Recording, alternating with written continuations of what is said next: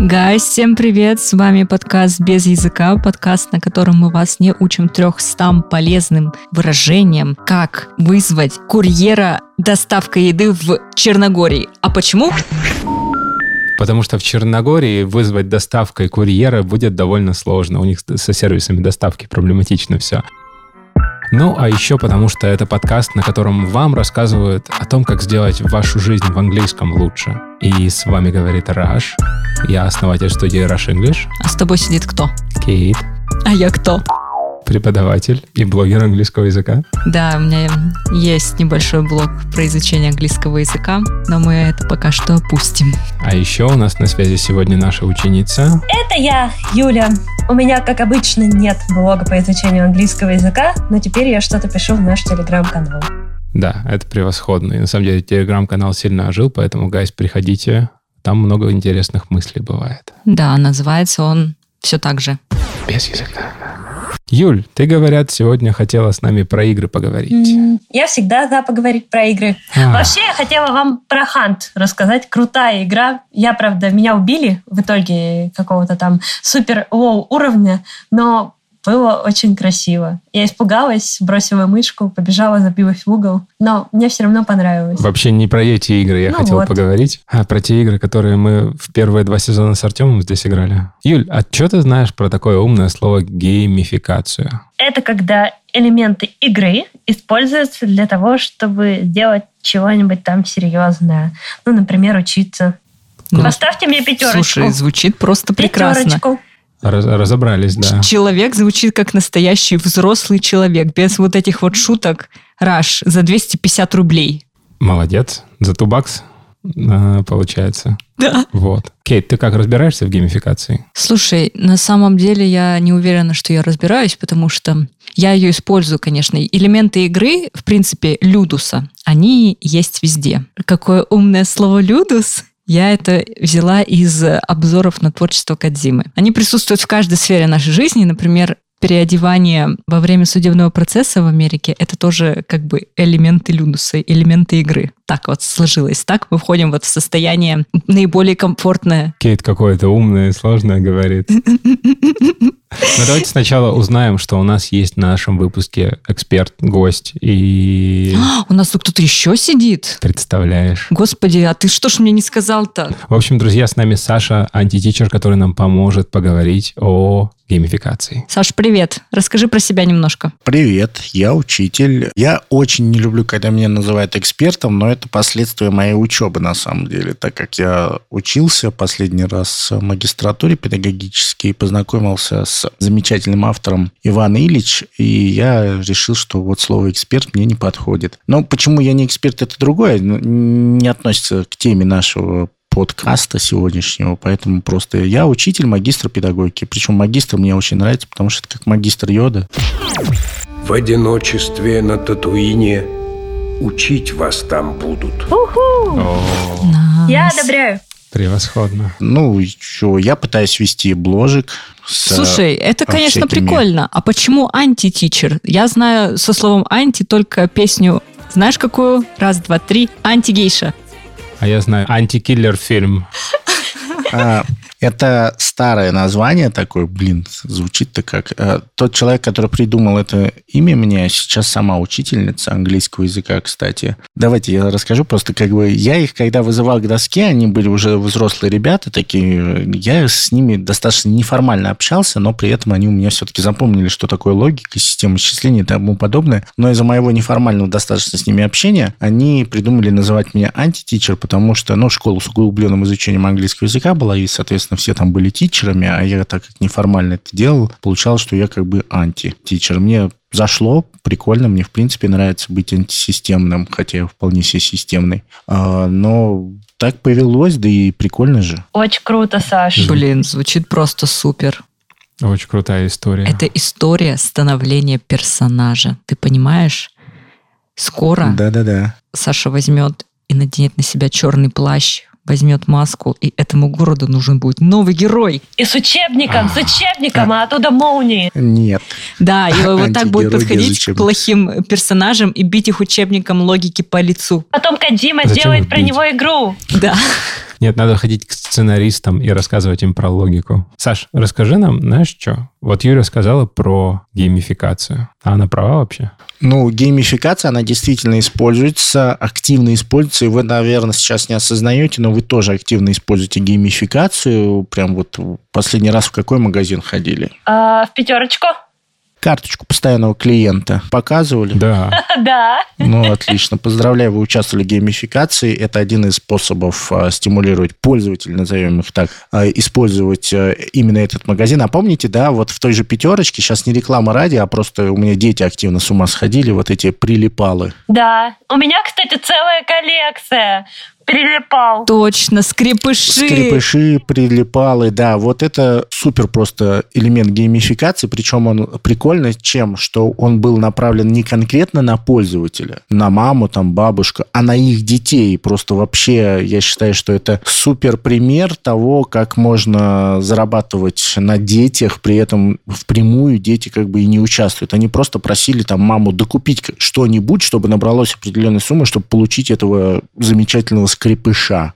Вот, это геймификация. Следующая геймификация. Если у кого-то из вас есть э, часы, типа умные, которые фитнес-трекеры, которые считают ваши успехи. Кстати, да. Ну, там, сколько вы прошли, и вы обмениваетесь этими результатами активно, да, и вам показывают, где вы участвуете. Это элемент геймификации, который используется в жизни. Мне еще нравится история про скандинавов, которых приучили сдавать на переработку мусор. Там тоже было геймифицировано это все, причем было забавно, например, мусорный бак не очень интересно бросать бутылку, но если ее бросать и там какой-то звук идет такой, типа, как будто она в пропасть падает долго-долго-долго. Знаете, как в детстве, когда в камешек колодец бросаешь, и они это делали, потому что, ну, блин, интересно. Это вот геймификация, которая не в образовании, да, была. Она, на самом деле, многие элементы, они пришли в образование не из образования, э, геймификация в том числе. Мы как-то с друзьями общались и пришли, такую сформулировали штуку. Это способ к тому, чтобы мотивировать или стимулировать сотрудников к работе бесплатно для фирмы. Очень круто. Это такое прям к философии Хейзинга, там, потом Берн писал. Столько всего mm-hmm. писали, а вот оно вокруг нас.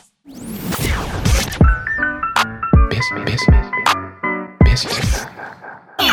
Гайс, ну а раз мы с вами говорим про то, как развлекать детей на занятиях, Вообще ключевую роль, конечно же, в этом развлечении играет преподаватель. И именно о том, как выбрать правильного преподавателя для того, чтобы ребенку было интересно учиться, мы пригласили пообщаться платформу NovaKid, и у нас в гостях спикер, руководитель отдела развития преподавателей Елена Варфоломеева. Елена, привет. Привет. Слушай, расскажи, как нам выбрать хорошую онлайн-школу для того, чтобы ребенку было интересно учиться? А, отличный вопрос, а, потому что сейчас довольно много онлайн-школ на рынке, и среди них а, очень сложно выбрать. Я бы, наверное, порекомендовала составить для себя небольшой чек-лист, и первым пунктом обозначила бы те результаты, которые вы ожидаете от этого обучения, чтобы они совпадали с тем, что предлагает вам онлайн-школа. Сразу говорю, что не стоит ожидать и верить тем онлайн-школам, которые обещают вашему ребенку научить его говорить на английском языке уже через месяц. Поэтому ожидания ваши ожидания и обещания онлайн-школы должны быть реалистичными. А что такое нереалистичные ожидания и нереалистичные обещания? Ну, нереалистичное обещание это то, что твой ребенок э, через месяц э, работы с преподавателем раз в неделю заговорит на английском, будет смотреть фильмы, общаться с любым носителем и читать э, оксфордские учебники. Oh, окей. Okay. Это один из пунктов. Что бы я еще порекомендовала? Наверное, посмотреть на то, как проходят сами занятия, потому что сам формат обучения очень важен. Мы знаем, что детям важно преподносить знания в игровой форме, им очень важно, чтобы процесс их вовлекал, и они не замечали то, что их обучают. А, то есть процесс должен проходить наиболее комфортно для ребенка и нравится ему в первую очередь. Поэтому очень хороший способ посмотреть, как это все происходит, это пробный урок. Например, в Новикиде пробные уроки бесплатные, э, вам подбирается учитель, и вы проходите пробный 25-минутный урок, э, который дает вам полное представление о том, как будет проходить дальнейшее обучение ребенка. И, конечно же, сами преподаватели, которые работают в онлайн-школе, имеют огромное э, значение все наши учителя э, имеют либо педагогическое образование, либо международные сертификаты, которые позволяют им преподавать э, английский язык детям. Это очень важно. Знание методики является обязательным э, компонентом. Кроме того, необходимо э, наличие опыта преподавателя. Как правило, это от э, одного-двух лет э, преподавания именно детям, потому что даже имея образование, человеку необходим опыт, э, чтобы эффективно преподавать. Смотри, а какие-то личностные черты вы учитываете, ну, то есть, чтобы человек там был позитивным, а то, ну, я знаю много преподавателей, у которых есть куча сертификатов, но занятия у них ужасно скучные, потому что они все делают четко по какой-то там в голове придуманной методике, думают, что так правильно, и совсем не отталкиваются от того, что нам надо реально до детей донести? Отличный вопрос. Хочу сказать, что мы не просто просматриваем резюме преподавателей, мы обязательно проводим с ними демо-уроки, чтобы посмотреть, насколько они внимательны к студенту, насколько они могут адаптироваться под нужды ребенка, это делают специально обученные люди, которые имеют э, опыт э, в образовании, э, опыт в общении с детьми. И они прекрасно понимают, какой тип личности подойдет для преподавателя именно детей. И я бы сказала, что то, о чем очень часто говорится в обсуждениях личностных качеств преподавателя, это эмпатия. Это то качество, которое просто необходимо, особенно если это онлайн-школа, через экран почувствовать, что происходит сейчас э, внутри ребенка, какие эмоции он испытывает, и вовремя отреагировать на эти эмоции. Это довольно сложный процесс, и не каждому под силу. О да, знаешь, эти заученные ошибки, которые преподаватель сам передает ученикам. Типа, вот эти глаголы никогда в present continuous мы не используем, и дети такие до 20 лет так и думают. Да, окей, слушай, но мы говорим про какие-то вот такие негативные стороны преподавателя и позитивные, без сомнения. Но в преподавании детям есть еще третий человек. Это родитель. Он как будто бы не очень активно, окей, не всегда активно вовлечен в процесс, но даже когда он не сильно вовлечен, он может что-нибудь напортачить. Что вот не делать, когда ребенок учится английскому? Это великолепный вопрос. Родитель в первую очередь тот самый человек, который заинтересован в прогрессе ребенка. И зачастую он может действительно совершать те самые ошибки, о которых ты говоришь. И здесь э, есть тоже две крайности. Первая крайность — это совершенно не вовлекаться в процесс обучения, не, не интересоваться тем, что происходит. Я просто выбираю школу, отдаю ребенка и ожидаю, что будут какие-то результаты. При этом я не смотрю, как проходит занятие, я не слежу за прогрессом, и меня устраивает, что меня никто не трогает. И вторая крайность э, может быть слишком сильная вовлеченность родителя, когда он и сидит, в нашем случае это онлайн-уроки, поэтому, которые проходят, как правило, дома, и родитель может сидеть прям рядом с ребенком, вплоть до того, что подсказывать ему, переводить на родной язык, и это тоже довольно большой стресс-фактор для ребенка и для преподавателя тем более. Поэтому э, здесь существуют две крайности. Я бы, наверное, тоже перечислила несколько советов для обоих групп родителей. Во-первых, э, что касается выбора онлайн-школы либо преподавателя, здесь важно посмотреть, что это за школа, какие квалификации есть у преподавателей, смотреть самим, как проходят уроки, желательно не вовлекаясь в сам процесс урока, посмотреть на взаимодействие именно учителя и ученика потому что этот момент очень важен. И особенно в раннем возрасте очень важно во время урока или после уроков не переводить ребенку то, что он должен изучать на уроках, или не просить его переводить с родного языка на английский язык, потому что в раннем возрасте у детей не сформирован навык переключения с одного языка на другой. Им это очень сложно, если это не билингв. А, мы говорим все-таки об учении английскому как иностранному языку.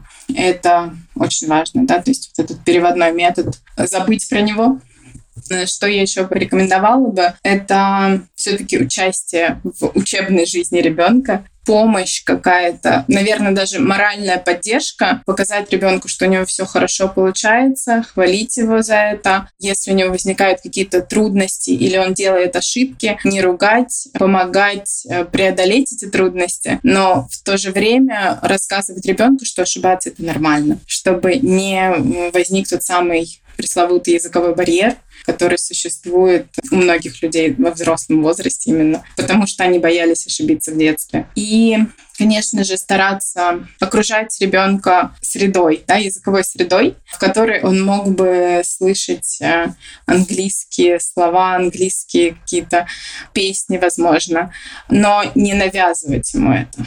Слушай, а как маленькие дети вообще по песне могут учиться? Ну, то есть они же не понимают, что там поет условные Beatles, как было у меня в детстве, или там кто сейчас поет Дуалипа. Не рекомендую учить детей английскому по песням Beatles или Дуалипы, кого-либо из э, исполнителей популярных. Есть множество сейчас песен, которые э, нацелены именно на то, чтобы обучать детей. И, как правило, это то, что будет очень сильно раздражать родителей, это повторяющиеся песни с каким-то одним, э, одним словом, которое повторяется очень часто.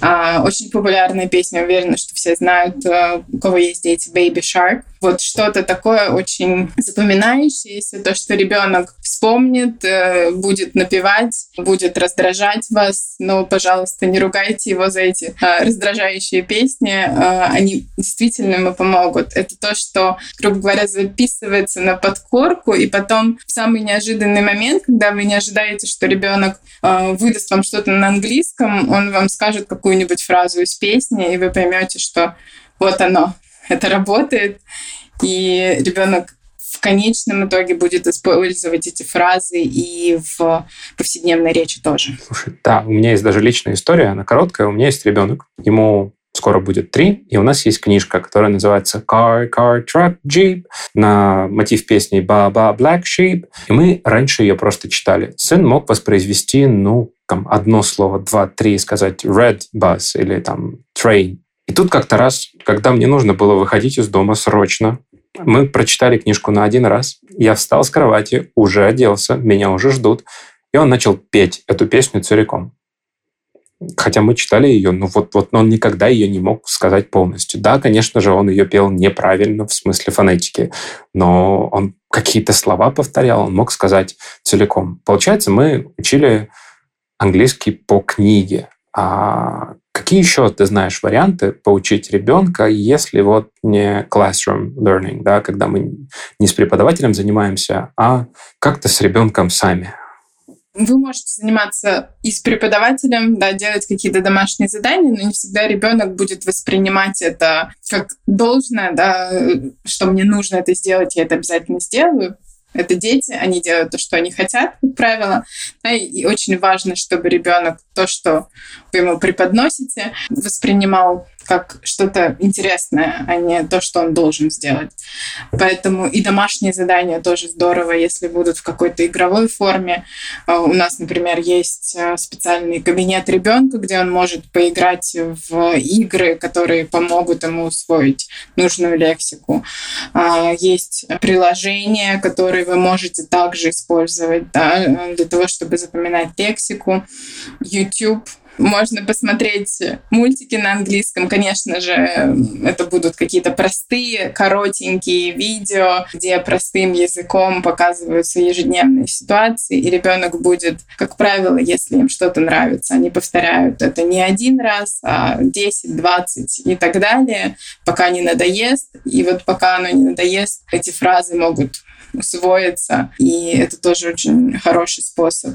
На уроке это игры, а, не только а, игры в приложениях. Вы можете играть с ребенком, используя известных ему персонажей, например, тех же книг, которые вы читаете. Есть э, те же книги, которые повторяют один и тот же паттерн, и ребенок его быстро запоминает, и при этом он видит яркие красивые картинки, э, которые привлекают его внимание, ему хочется еще и еще повторять чтения этой книги. Ну и просто общение с ребенком на английском тоже э, неплохо помогает, если вы в достаточной мере владеете английским, конечно же. А если я просто ему по утрам говорю hello, а он мне hello, это уже хорошо? Ну, это уже что-то. Окей. Ну, у меня, опять же, кажется, что даже такая мелочь, она для ребенка очень важна, потому что он понимает, о, родитель так умеет, и я тоже так хочу. Так что, возможно, возможно, такое может сработать. Действительно, да. Пример родителя, он всегда хорош. Особенно если родитель говорит с кем-то на английском, если у вас есть друзья экспаты, а, он видит, что мой папа разговаривает с его другом на английском, а я ничего не понимаю, я тоже хочу поучаствовать. Ему тоже будет интересно. Это тоже какая-то мотивация для ребенка. Слушай, а еще тогда такой вопрос. Есть куча заблуждений по поводу английского языка у родителей в головах в том числе. Например, кто-то думает, что есть дети способные, а есть дети неспособные к языкам. Какие еще ты знаешь мифы и почему они все, ну, неправдивы? Или наоборот, правдивы, кто же его знает? Мне, наверное, сложнее с мифами, потому что я редко встречаюсь, да, вот именно с такими утверждениями. Если ты мне приведешь пару примеров. Давай, давай попробуем. Первое. А, сначала нужно выучить алфавит, а потом уже научить и грамматике, и лексике, и всему прочему. Спасибо большое. Да, это одно из моих любимых. Я просто не подумала, что это достаточно популярный миф, но это правда. Когда вы изучаете родной язык, вы точно не начинаете изучать его с алфавита. И Особенно для детей очень важно соблюдать принципы изучения родного языка тоже. Поэтому первое, что происходит, это устное освоение языка. И дальше уже идет освоение алфавита, грамматики, чтения и письма. Поэтому алфавит — это не то, с чего нужно начинать самый первый урок английского. Это совершенно верно. Э, это совершенно точное утверждение, а, потому что давайте подумаем о том, как часто вам в жизни, в принципе, приходится называть буквы алфавита. Мне кажется, не так часто. Поэтому это совершенно точно миф, и следовать ему не нужно. Окей, давай тогда еще один вкину. Какие-то родители верят, что все вот эти вот песенки, прибаутки, танцы, это все несерьезно, и ребенок здесь не учится, а просто развлекается. Это прекрасный миф, тоже мне очень нравится, потому что в нашей голове когда мы учились в школе, все было очень строго. Мы к этому привыкли, и в какой-то момент решили, что именно так должно проходить обучение. Но если вы понаблюдаете за своим ребенком, вы увидите, что все, что вы заставляете его делать, в большем количестве случаев вызовет у него отторжение. При этом какая-то незначительная вещь, которая может показаться вам абсолютно неважной, но которая преподнесена ребенку в игровой форме, интересно, эмоционально, он обязательно ее запомнит. И через некоторое время вы слышите это и удивитесь, откуда он это вообще знает. Поэтому дети обучаются в игровой форме, а, они привыкли играть, это их основная форма деятельности в раннем возрасте. И когда мы внедряем в жизнь что-то совершенно непривычное, а, оно вызывает отторжение. Если я привыкла играть, все время. И тут мне открывают учебник и говорят, садись, читай, учи, наизусть. Я не буду этого делать. Окей. Okay. И давай финальная, которая терзает всех родителей. У нас в школе тройки, двойки, значит, мы не способны.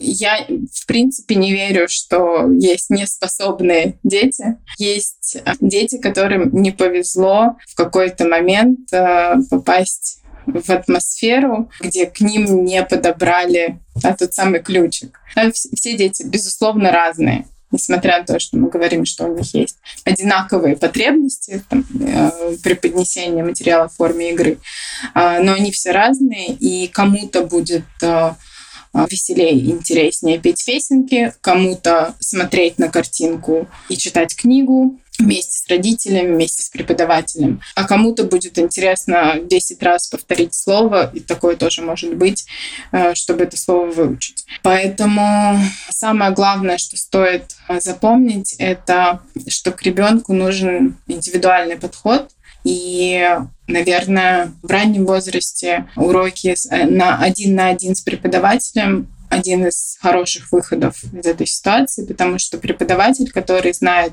ребенка, а, он знает, что ему интересно, он знает, а, какие виды активностей ему заходят лучше, он сможет адаптировать любую программу, какой бы она ни была, под ребенка. Угу. Звучит все это очень приятно. Спасибо большое, Елена. Очень было приятно с тобой пообщаться. Ну а вы, guys, переходите по ссылке в описании, записывайтесь на пробный урок и пробуйте платформу Новокит, потому что там, там с детьми очень приятно обращаются. Спасибо большое. Без, без, без, без про историю геймификации. Я на втором курсе института педагогического, между прочим, э, у нас была философия, и мне дали книжку, по которой я должен был писать курсовую «Человек играющий». Я да. думал тогда, ну, что такое человек играющий, педагогика, вообще какое-то отношение имеет. А совсем недавно, ну, как не, относительно недавно, да, по-моему, позапрошлом году я готовил курс для одного института по геймификации, и там всплыла основа этой книжки. Я такой, да, я же ее читал и даже анализировал, и просто... И это начало 20 века, конец 19 а, века когда рассказывают. Но это больше философии, конечно, но там говорилось о том, что один из способов познания мира для человека – это игра, причем игра, она всю, через всю жизнь проходит, и никогда человек не прекращает играть, для него это очень важно. Но на самом деле в некотором роде так и есть, потому что зачем нам, людям, например, имея iPhone 12, зачем людям iPhone 13 Max Pro? Ну, то есть они не будут пользоваться им. Новых функций они использовать не будут. Что, ну, что они начнут резко все ширик использовать? У айфона вообще можно оставить только внешнюю камеру селфи. Все. Другими никто не пользуется. Я предлагаю Сашу звать в каждый наш выпуск, вот как выпускник философского факультета, одобряю все то, что он говорит, и вангую за то, что Саша с нами всегда. Так, отлично. Вот меня не видно сейчас на видеозвонке, но я смотрю на лицо Раши и думаю, что у меня такое же лицо, просто челюсть где-то на полу валяется, и я такая, а, а что я скажу сегодня? Слушай, у меня есть вопрос на самом деле. Давай тормознемся на моменте, знаешь, что мне понравилось? Там супермаркеты вовлекают детей. А можно ли как-то провести такую игру для детей, чтобы родители тоже были вовлечены в их образование? Ну, то есть а, построить игру так, чтобы родители хотели, чтобы их дети получали образование какое-то? Да, то есть как, как бы не так, чтобы оценки бить за невыполненную домашку, а вот как организовать игру так, чтобы и те, и другие были вовлечены. Ну, слушайте, ну, родители вообще, мне кажется, намного более сильно вовлечены в образование своих детей, причем игра-то она продолжается у родителей. Ну, спросите своих родителей, они гордятся вами, что вы там получили какое-то образование? Кому они рассказывают? Для того, чтобы хвастаться. А вот Саша хороший мальчик. Вот, вот. И Раш да, тоже да. хороший. И Кейт, а вот Юль двоечница. Ну, типа того, да. То есть это сын маминой да, подруги. Да. Лучший человек вот, на свете. Это и есть, ну, это некоторый элемент геймификации, только просто детей он доводит иногда до истерики, что родители от них требуют того, что сами дети не хотят. Как сделать так, чтобы и родители довольны были, и дети довольны были? Слушай, Саш, такой вопрос. Ты сказал про элемент геймификации и то, что иногда это становится как будто бы самоцель, вот на примере родителей. У меня возникает вопрос, а можно ли каждый элемент образования превратить в игру, и следует ли из этого что-то положительное. Ну, типа, что непрекращающаяся игра. Вот. Мне кажется, что, конечно, каждый элемент образования можно превратить в игру. Но, я говорюсь, это абсолютно точно неправильная идея. Ну, то есть это вообще плохо. Да, ура, я праздную, все, спасибо. Ты только подтвердил мои мысли. Ну, то есть не надо думать, что я сторонник геймификации. Я как раз из тех, кто говорит, что образование – это не игра, а это Первый – это труд. Второе – это все-таки привилегия. Привилегия, доступная каждому, но и каждый сам решает, воспользоваться этой привилегией или нет. Геймификация – это, опять же, мое личное мнение. Геймификация в образовании хороша в начальной школе, вопросов нет. Там основной метод познания игра. И хороша в дистанционном образовании, потому что там все-таки нужно использовать какие-то элементы, чтобы их вовлечь в образование. Но геймификацией не стоит увлекаться, потому что тогда мы воспитываем личностей, которые за все подряд хотят что-то получить. То есть я помыл полы. Ну, я не знаю, меня родители за это как бы не, там, не давали сразу какие-то, не знаю, собачек, лайки или еще что-то, ну, что там в геймификации используют. Мне говорили, молодец, это нормально. То есть, а если мы все время только геймификацией занимаемся всего подряд, мы дойдем до того, что, типа, сыночек, надо идти, там, не знаю, поесть. А что мне за это будет? Я как-то в одном фильме так видела, в сериале, что как раз родители вместе с детьми садились за стол и считали, кому сколько баллов, и, соответственно, карман их положено. Кто-то пятерочку получил, кто-то посуду помыл. И там еще была система, за которой баллы высчитывали, ну, то есть минусовали. И как-то это было так печально наблюдать, потому что сразу видишь, что человек, ну, в каком-то таком странном состоянии прибывает, и он действительно видит всю свою жизнь, как будто он, знаете, вот ходит эти колечки собирает, как в компьютерной игре, как в Сонике. Да, да, да, да. Ну, то есть, мне кажется, это не очень верно, потому что когда мы выпустим ребенка, сепарируем ребенка, он начнет жить отдельно, выяснится, что там не за все его благодарят, не за все ему дают что-то. Я как бы зарплату-то не каждый день дают, да, я вон что-то сделал, ужин приготовил, мне почему-то за это никто ничего не дает. Слушайте, а может быть это и неплохая позиция? Ну, про то, что может быть такая позиция на самом деле иногда нужна человеку и зрелой личности в том плане, что, ну, не смириться с тем, что вот ты переработал и за это ничего не получил. А ты переработал, ты молодец, ты сделал там супер крутой проект, и вот у тебя премия. Просто, ну, я знаю, что там в хороших, классных корпорациях всегда с этим делом все в порядке. И труд вознаграждается. Но в небольших э, компаниях чаще всего переработал, ну и все, и иди отсюда. Максимум, что тебе скажут, это спасибо натянутое. А вот этой позиции желать и требовать то, что ты достоин, она не всегда есть у нас. Я боюсь, что это может вывести к выгоранию. Но вот чисто из своего опыта, да, ты можешь переработать, и такой устал, как собака, и уже не можешь, но вот тебе денежка. И ты такой, ну ладно. Потом еще раз переработал, стал как собака, выгорел. Вот тебе денежка. Он такой, ну хорошо. А потом, когда ты в третий раз приходишь в тяжелый проект, ты уже чувствуешь себя, ой, как-то самому уже не хочется, и денежки как-то счастья не приносят никакого. У меня есть история про моего бывшего работодателя крупного лингвистического центра.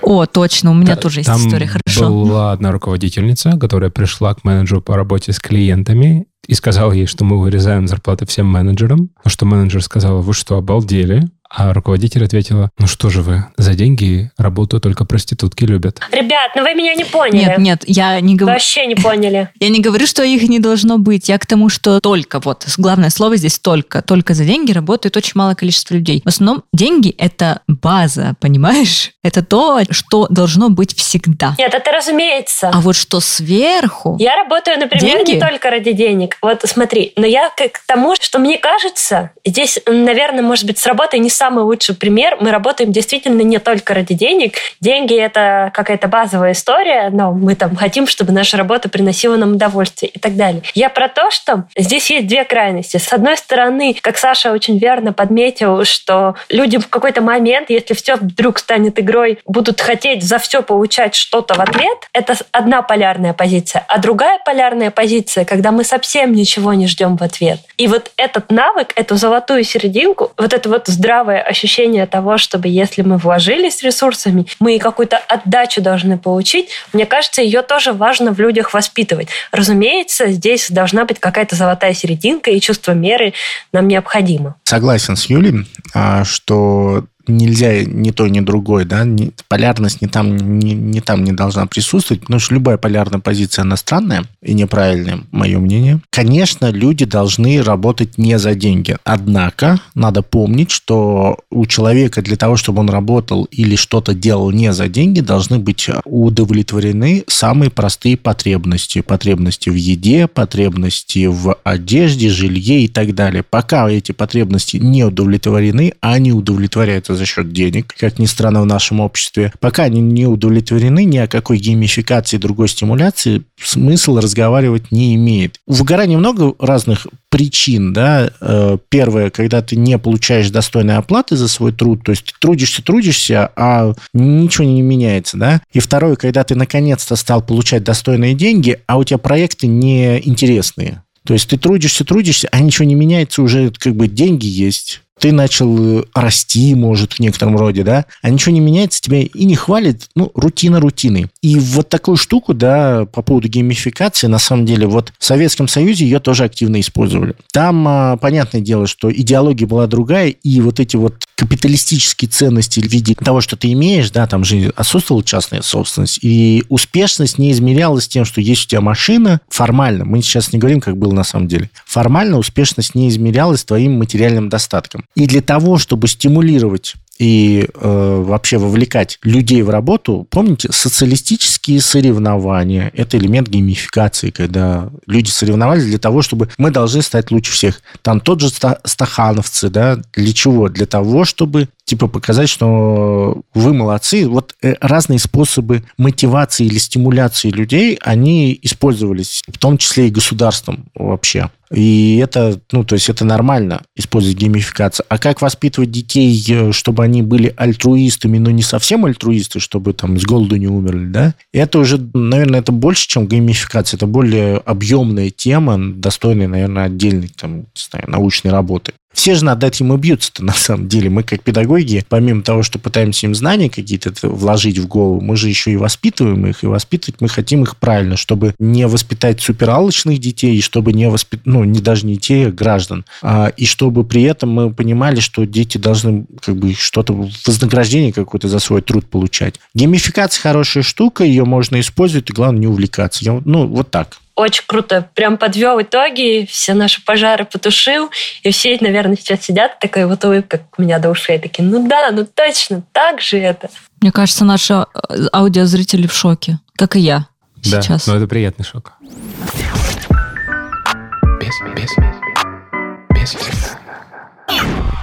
Есть предложение такой мостик сделать. Ты вот говорил, что лучше применять геймификацию для детей младшего возраста, а средним, ну, не очень. Но ведь, допустим, те же задания в командах, которые мы часто используем на своих занятиях, это ведь тоже какая-то игра. Там какие-то дискуссии, обсуждения, дебаты. Это же все, ребят, надеваем на себя маску. Сейчас вы за, а вы против. For and against, pros and cons и все вот это прочее. Не, ну, конечно, ты прав. Игра вообще, она всегда присутствует, опять же, в нашей жизни, она всегда есть. И мы от нее никуда не денемся. Мы всегда надеваем маски. Мы выходим из дома, мы одни. Мы заходим домой, у нас другая маска, возможно. Мы там с мамой встречаемся, и там мы вообще другие, да, там мы молодцы абсолютные, там пытаемся себя в лучшем виде представить. У нас всегда есть маска, всегда есть игра. Я про другое, наверное, хотел сказать, что надо понимать, что геймификация предполагает, что в некотором роде учащийся получает вознаграждение за свои успехи. То есть всегда должно быть какое-то вознаграждение в игре. То есть вы не будете играть, если игра вам не дает каких-то вознаграждений. То есть если просто так играют дети, они же раз поиграют просто так, два поиграют просто так, а потом они спросят, а где оценки? Ну, простое. Где вознаграждение? За что нам это все? Если это игра.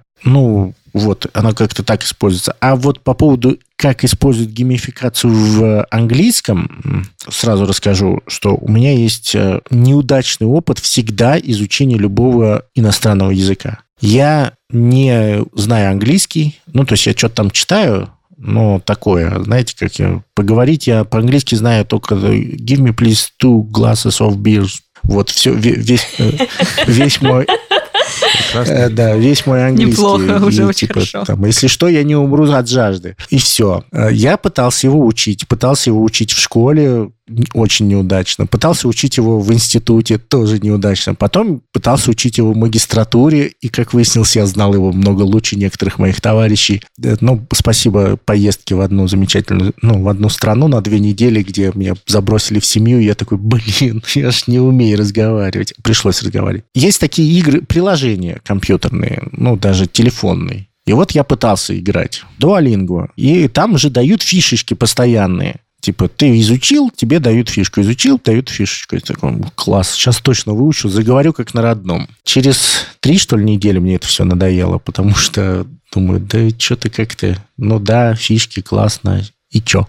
Ну, то есть... Стимулы одинаковые, Там да? еще соревнования есть. У меня друг соревновался с какими-то домохозяйками, кто типа круче, и он доводился до изнеможения, и потом, когда он один день был там очень занят и не смог там какую-то сверхнорму по фишечкам выполнить, он в какой-то момент сказал, да и фиг с ними, пусть выигрывают, чертовы домохозяйки. Просто знаешь, какой вопрос у меня здесь возник? Когда мы даем задание, и в конце какой-то результат мы получаем, мы вот можем сказать, что типа вы все молодцы, но вот там, например, Маша собрала большее количество слов, она прям вообще супер молодец. Это правильно или нужно говорить, ну, Маша молодец, а для всех остальных как бы такое молчание давать? Есть рекомендации, которые э, в геймификации используются. Когда вы готовите любое геймифицированное мероприятие, неважно, урок это, не урок, во-первых, вы должны условия с самого начала выставлять, они не могут меняться. Во-вторых, у всех должна быть возможность стать, ну, там, больше всех собрать. И третье, результаты должны периодически обнуляться. То есть круто, например, в школе сделать на, на неделю такое, типа, вот Маша на этой неделе молодец. На следующей неделе все с нуля начинают. У всех есть снова, э, снова есть возможность опять пойти дальше. То есть э, у всех есть возможность тоже стать лидерами соревнований в некотором роде. То есть нельзя делать так, что там на весь год процесс геймифицированный. Тогда потеряется интерес э, к игре. Ну, то есть они перестанут на это обращать внимание. А зачем? Маша уже там ушла настолько вперед. Какой смысл? Поэтому у той же Маши и у Пети, который меньше всех собрал, у него должен обнуляться этот процесс, и он должен иметь возможность стать э, тоже молодцом. Если вы хотите устраивать некие соревнования среди детей, пусть будет так. А у Маши не будет от этого какая-то травма, что она тут чуть-чуть не добрала? Ну, я думаю, тут вопрос постановки правил игры. Да, да, вы же с самого начала обсуждаете эту возможность. Вы говорите, что у нас каждую неделю соревнование начинается заново. То есть каждую неделю все заново. И они поймут, что у них у всех есть возможность. И та же Маша будет понимать, что на следующей неделе будет новые соревнования. И тогда награда должна быть каждую неделю. То есть, да, и Маша же для чего-то это делает. Не только лайки собрать, но лайки же должны, ну, эти слова, да, они же должны к чему-то привести. Можно сделать так. Если на этой неделе ты собираешь больше всех слов, выучиваешь, например, то на следующей неделе у тебя есть возможность один раз не сделать домашку или не выйти к доске, или еще что-то в этом роде. А всегда ли нужна награда? Просто я вот недавно читал классный research, в котором говорили, что вот этот самый подход carrot and stick, когда ты за хорошее поведение морковку, за плохое поведение палки дашь, он как будто бы такой устаревший, что прям жуть. И что опыты, которые проводили психологи в 50-х годах, они проводили на голодных, э, худых, несчастных лабораторных крысах, которые, разумеется, за еду делали бы все, что угодно. А вот у людей как будто бы награда — это не главная мотивация. Она может послужить временным мотиватором. Ну, ты всю жизнь не будешь английский учить только ради того, чтобы получать эту награду. Можно ли игру организовать так, чтобы она каким-то твоим внутренним побуждением призывала? Наверное, можно, но, опять же, сама игра предполагает наличие награды. То есть сама игра к чему-то тебя ведет, для чего-то. То есть у тебя какой-то сценарий, как у режиссера этой игры. То есть игра тебя подводит к какой-то награде. То есть ты же для чего-то играешь. Просто так что-то делать, ну, люди не, не готовы долго просто так что-то делать, э, без какой-то цели. Но ведь эта награда может быть не обязательно как-то осязаема. Она может быть и каким-то внутренним стимулом. Может быть, Раш об этом. Если мы там вспомним того же Эрика Берна, который писал тоже про разные сценарии игры, ну, там ведь награда явно получение какого-то психологического, может быть, какого-то господства, если ты там выступаешь в роли родителя. Либо наоборот, в роли ребенка ты пытаешься принять на себя вот эту позицию, тебе становится легче. И это вроде как бы не особо осознанная позиция, но это можно назвать своего рода наградой? Конечно, влиять на внутренние чувства человека операции – это, наверное, лучший способ мотивации человека к деятельности. То есть всегда должно быть что-то, что человеку доставляет... Я боюсь сейчас э, глупость сказать, но мне кажется, что когда вы опираетесь на внутренние мотивы человека, это лучший способ уговорить что-то делать. Он сам начнет делать. Если у него есть внутренний мотив, то тут и геймификация-то, по-хорошему говоря, не нужна, чтобы он это что-то делал. Если у меня есть внутренний мотив, там, не знаю, смотреть иностранный сериал на языке оригинала, то мне и особо-то геймификация не нужна. Если у меня внутри эта идея сидит, я и сам буду учить. А сейчас записывайтесь на наши курсы НЛП, нейролингвистическое программирование, чтобы и у ваших учеников было внутреннее желание идти к вам на занятия. Да. На, на самом деле, Уильямс и Берден даже писали о том, что люди когда приходят учить английский, их мотивация очень сильно меняется. И их начальная цель, там, не знаю, вот смотреть сериалы по-английски, понимать своих друзей, она потом меняется какой-то другой целью, более осязаемой, понятной и ясной для них. И, возможно, игра может послужить таким, типа, первым толчком. Я попробовал, поиграл, мне понравилось, а сейчас вот у меня есть что-то, чем я обожаю заниматься для того, чтобы язык просто стал лучше, потому что. Я бы еще сказала и добавила относительно взрослых, когда мы подключаем игру, ну, помимо того, что это делать все легче и прочее, прочее, мне кажется, вот это применение маски на себя, другого человека, бытия в другой роли, оно как-то психологически помогает, что ли, отвлечься. Время проще и... идет, Кейт. Вот вы с Рашем да, очень используете время. это в своих занятиях и там на спикинг-клабах. Мне, например, каждый раз интересно, а кто будет следующим моим партнером, чтобы обсудить определенную тему. Какой там нам новый вопрос нужно будет обсудить. И, и это вот какая-то, знаете, как будто ты вместо занятия английского участвуешь в ток-шоу, но потом неожиданно осознаешь, что ну, ты запомнил гораздо больше слов. Потому что у тебя была мотивация их запомнить, это было, чтобы их ну, максимально использовать в каком-то там следующем диалоге или дискуссии. В этом что-то есть, но лично для меня. Возможно, кому-то такой подход э, не подойдет. Как думаешь, Саш? Переходим в поле индивидуальной образовательной траектории, и у каждого должен там свой мотив какой-то быть, под каждого человека надо подстраиваться. Если у вас не массовые курсы, когда у вас там по 30-40 человек сидит одновременно, то это можно сделать, да, найти под каждого интерес. А если у вас 40 человек, ну, не знаю, там, наверное, уже траектория не индивидуальная начинается, а такие малогрупповые, может быть. Согласен. То есть под какую-то группу можно найти идею, почему им захочется учиться. Кому-то хочется участвовать в ток-шоу, кому-то хочется читать книжки, кому-то хочется смотреть сериалы, кому-то хочется общаться с друзьями из других стран, кто-то хочет путешествовать. Ну, у всех свои мотивы. А, я знаете, что поняла? Раш, у меня к тебе супер вопрос. А вот представьте, вот сейчас Саша все очень верно говорит. И вдруг даже в мини-группе на 4-5 человек возникает условная Моника из друзей, которая постоянно мечтает выиграть и которая такая, хе-хе, ребятки, сейчас мы и будем играть. Мы играем в футбол или как? Мы должны победить. Мы играем ради всех женщин на земле. Порвем их! Да, порвем!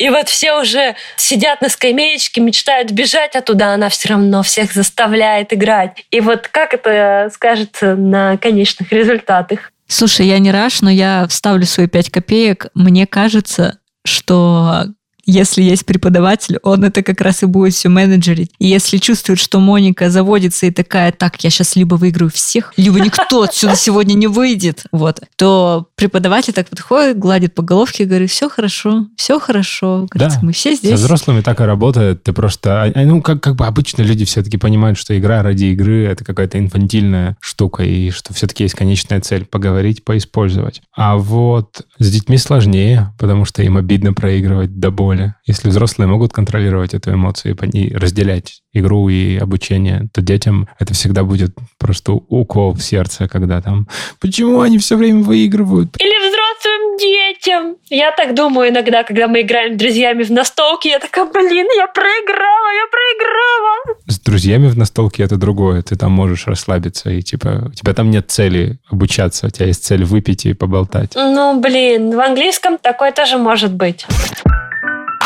без, без, без У нас вообще подкаст, он ориентирован и на тех, кто сами себе хотят учить английский. А можно ли сделать игру для себя? И насколько эти правила будут авторитетными? Потому что в игре, как мне кажется лично, ну типа мы принимаем правила извне. А можем ли мы правила самих себя принять? И будет ли это также эффективно? играя самим собой, в сравнении с э, игрой еще с пятью людьми. Тут я, наверное, отвечу, что мы и так, наверное, так играем постоянно. Мы же ставим какую-то цель, которую мы хотим достичь. Вы можете себе сами ачивки, наверное, какие-то придумать. Например, вы можете поставить себе цель, там, если я сегодня пробежался там, 10 километров, то я могу позволить себе пончик. Ачивка? Ачивка. Игра? Игра, конечно. Вот. Если я выучил 50 слов по английскому, то кружка хорошего английского Эля, я достоин ее. Ну, что, ачивка классная там. Большой палец вверх. Ну, слушайте, ну некоторые, конечно, диетологи могут не понять, говорят, что именно вознаграждение едой не всегда хорошо. Я согласна, это не очень хорошо. Это э, развивает то, что мы не будем говорить. Давайте награждаться с жидкостью. Жидкость отлично. Это тоже крайности. Английский эль, пропаганда алкоголя. Ха-ха-ха. Нет, нет, нет, он безалкогольный, ребят, сейчас много выпускает. Вы давно не изучали рынок. Да у нас подкаст 18+, вы что? 18 века у нас подкаст. Да, точно. А там эль вместо воды был. Все, отлично, ребят. Именно так. А, мы, знаете, про что не поговорили? Я вот очень люблю видеоигрушки, и в детстве я выучил половину своего английского по Half-Life. Wisely done, Mr. Freeman. I will see you up ahead. It is you, Mr. Freeman. Is it you? А, и GTA San Andreas, разумеется.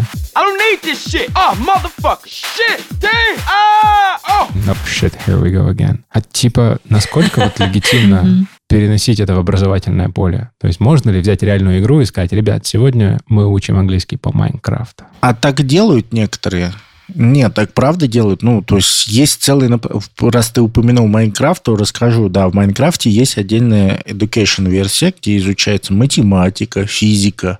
Не знаю, как с английским, но есть. Я видела своими глазами ролики проводят реально. Но вообще Майнкрафт это песочница. Что ты именно имеешь в виду? Ты же понимаешь, что это, ну, по сути, как, как будто бы платформа, где ты можешь использовать функционал для своих целей. То же самое мира, только, как говорится, в 3D. А может быть, ты имеешь в виду использовать игру как типа культурный пласт для того, чтобы привнести в э, язык? Да. Или как-то на этом обосновать? Или просто взять саму... GTA лучше всего подойдет. Oh, no. Взять саму игру как учебник и проходить ее полностью. Но ведь тогда у тебя отторжение от игры пойдет. Мне кажется, что это, знаешь, это один из типа подходов, как он, догма подход, э, когда ты чисто накидываешь лексику, вокабуляр и прочее для ученика, что ему нужно для конкретной ситуации, чтобы высказать мысль, но честно тебе скажу, это будет очень дорого стоить. Ну, наверное, если это будет как частью обучения, допустим, приходит Раш, говорит, ребят, а мы сегодня с вами будем смотреть лексику из определенной там из новой игры Кадзимы.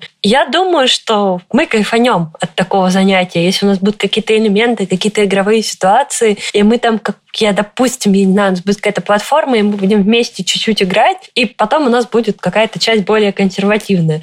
Ну, наверное, это бы сработало. Я думаю, что тут и будет этот элемент кайфанем, и не получится все образование построить на этом элементе, потому что тогда у нас бы уже давным-давно была какая-нибудь крутая образовательная игра, которую все любят, и все в ней играют, и все по ней учатся. Все, игры, да. Ну, такие есть для совсем малышей. Я когда была в первом классе, у меня была игра про Винни-Пуха на английском полностью языке. Там были такие яблочки, груши, бананы, и этот Винни-Пух все это складывал в корзинку. И, в общем-то, какие-то простые слова мне удалось выучить благодаря этой игре. Еще до того, как я, в принципе, стала изучать английский. Это прикольно, но это вот это какой-то маленький кусочек жизни. Не все. Наверное, целиком в игре невозможно учиться, потому что действительно отторжение к игре наступит. Ну, просто сколько времени нужно провести в игре, чтобы оно продолжало доставлять удовольствие. Я, например, точно знаю, что мой э, предел когда я играл в одну игру, это было, чтобы не соврать, наверное, неделю. Потом она мне просто надоедает. Э, ну, потому что, как бы, сюжет же примерно один и тот же поставлю лайк многопользовательским играм. Причем, ну, у меня есть сын, и он играет в игры, и он старается выбирать не русские сервера и не сервера, где много русских ребят, а, ну, потому что так интереснее. А для того, чтобы играть на серверах а, в иностранных, нужно уметь говорить на иностранном языке. И, скажем так, он разговаривает. Я тут недавно неожиданно зашел к нему в комнату, он был в наушниках, я постучался, все как положено, он меня абсолютно не слышал. И тут э, я захожу и слышу, как он на отборном английском матерном языке говорит оппоненту, да забери ты этот чертов камень, и чтоб ты сдох вместе с ним. Oh, shit. Damn. What the fuck? Я стою, и я не знаю, что мне делать. Как бы, это ж на английском, это ж ну, прикольно. Ты молодец, ты говоришь на английском.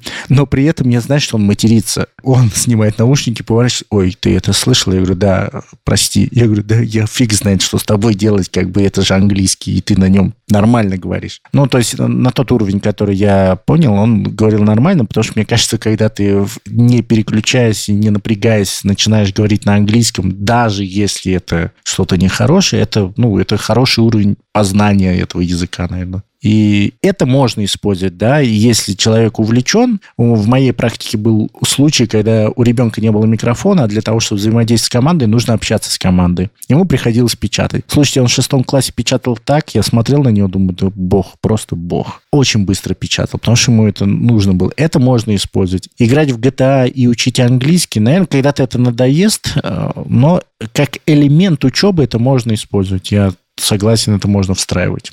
Нельзя полностью заменить. Да, спасибо, Саш, большое. Раш, ну что, следующий Speaking Club будем проводить в Fortnite? Я предлагаю. Dungeons and Dragons. Dungeons and Dragons. Устроим Dungeons and Dragons. Нет, можем еще в колду начать играть. Вы даете возраст, господа, вы даете возраст.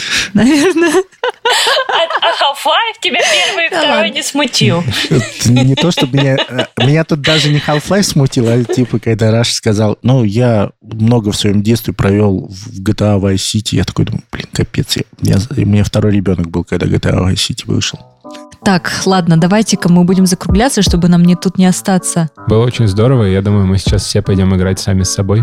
Я точно поеду готовиться к нашему Club завтра. А еще потом буду играть в Кадзиму, да. Друзья, мы оставим ссылочки на наш телеграм-канал и на телеграм Саши в описании к этому выпуску. Обязательно переходите по ним, вступайте в нашу группу, будет много чего интересного почитать, посмотреть. Поузнавать. Также, пожалуйста, поставьте нам 5 звездочек сердечки, плюсики на платформах, где вы нас слушаете. Если есть на платформе возможность, оставьте комментарий, пожалуйста. Сделайте это сейчас единственная возможность как-то продвигать наш подкаст и все большему количеству замечательных людей узнавать о том, Как не остаться без языка. Саша, спасибо большое тебе еще раз, что пришел. Вам спасибо большое, было приятно и весело. Да, спасибо большое, Саш. Со мной сидел Раш, А, еще со мной сидела Юля Приветики из Питера. И пока всем. и Кейт. Услышимся в следующем выпуске. Бай! Салютон. Что я вам могу сказать?